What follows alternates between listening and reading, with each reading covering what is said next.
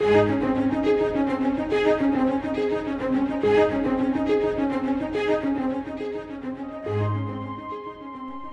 this time of year, we often think of the blessing of family and friends. We must never forget, however, that the greatest blessing of Christmas is Christ Himself. Today, we look with Scott Pauley at the eternal blessings found in the Word of God.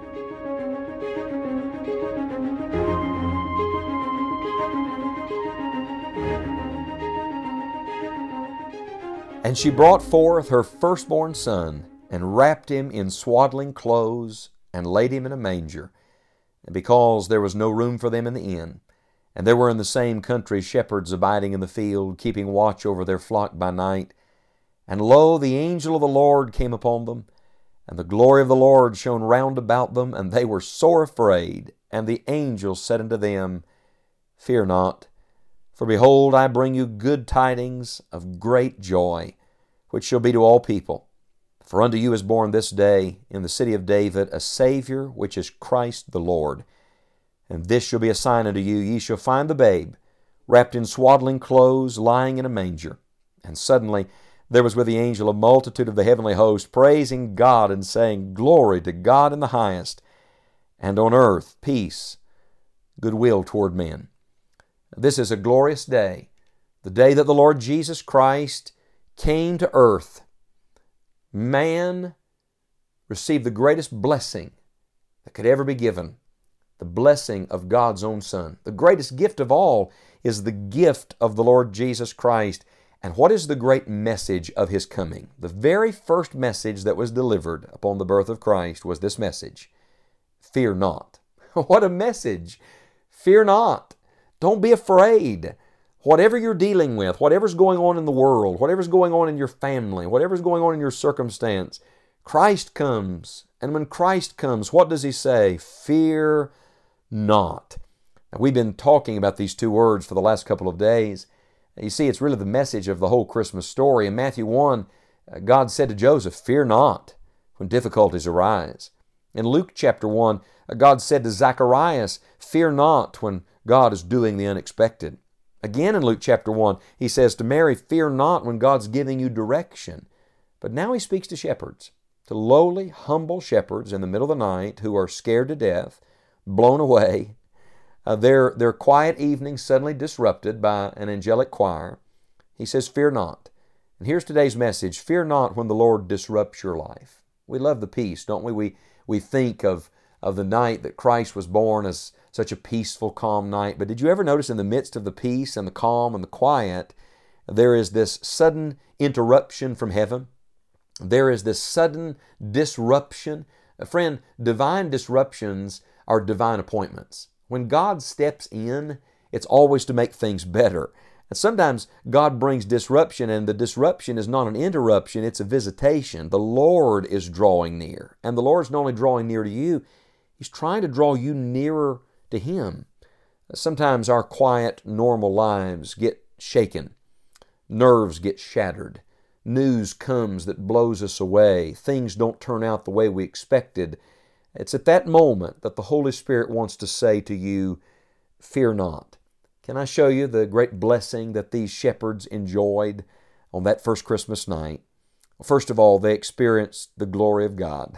they, they saw the glory of the Lord all around them. All around them, the glory of the Lord. Oh, there's no blessing like the glory of the Lord. So I want to say to you, fear not, because our God is still the God of glory. And if you'll keep trusting and following and obeying, you'll see the glory of God at work in your own life. It may not be a visitation of an angel, uh, but the God of glory will work in your life. And then they came to know Jesus in a deeper, more personal way. Let's read the rest of the story beginning in verse 15. And it came to pass as the angels were gone away from them into heaven, the shepherds said one to another, Let us now go even unto Bethlehem and see this thing which has come to pass, which the Lord hath made known unto us. Experiences, events, and emotions pass, but the thing that is constant is Christ. When the angels were gone, they had to make a beeline for Jesus. I tell you, when the Lord's disrupting your life, what He's trying to do is bring you nearer to Christ, to a deeper, more personal, intimate knowledge of the Lord Jesus. I said to someone recently that was going through great a great disruption in their life. I said, don't let this disruption push you away from Christ. Let it drive you to Christ.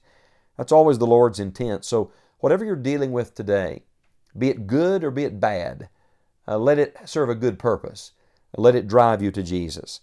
And then, not only did they experience the glory of God and come to know Jesus in a deep personal way, but then they had a testimony to share with others. Listen uh, as it goes on in verse number 17 when they had seen it, they made known abroad the saying which was told them concerning this child.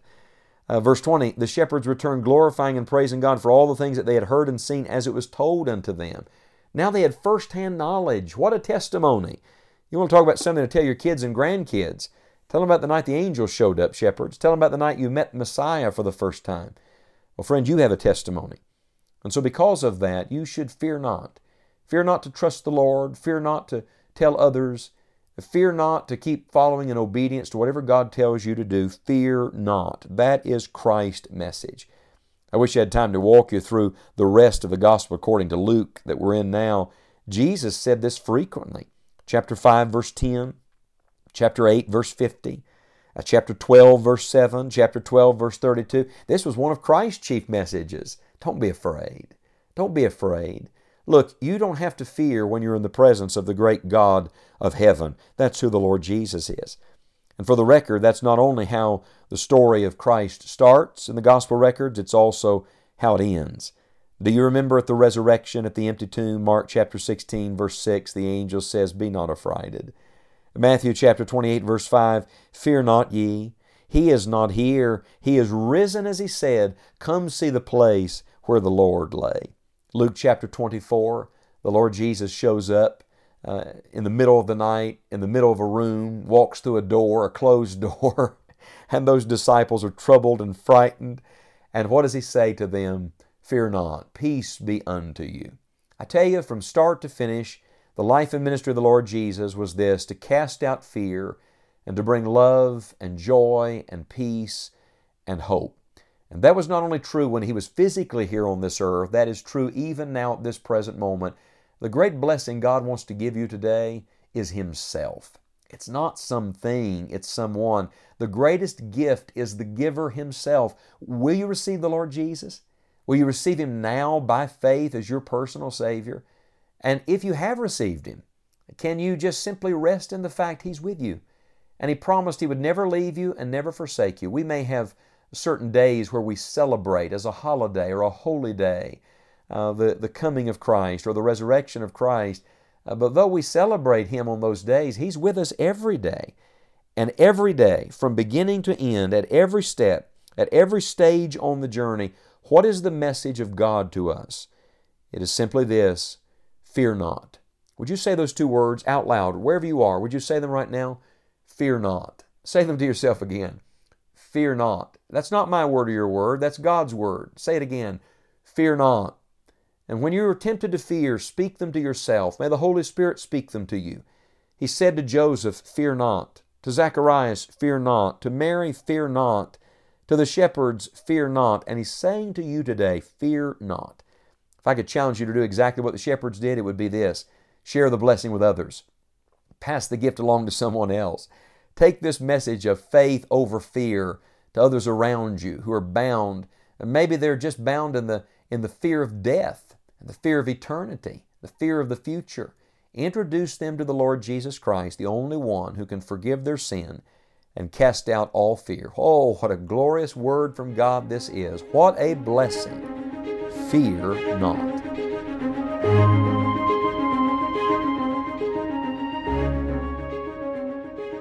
Every good thing in life and eternity is connected to the Lord Jesus. Visit us at scottpauley.org for more information on knowing Christ and making Him known to others. From the Pauley family and all of us at Enjoying the Journey, we want to wish you and your family God's greatest blessings this Christmas.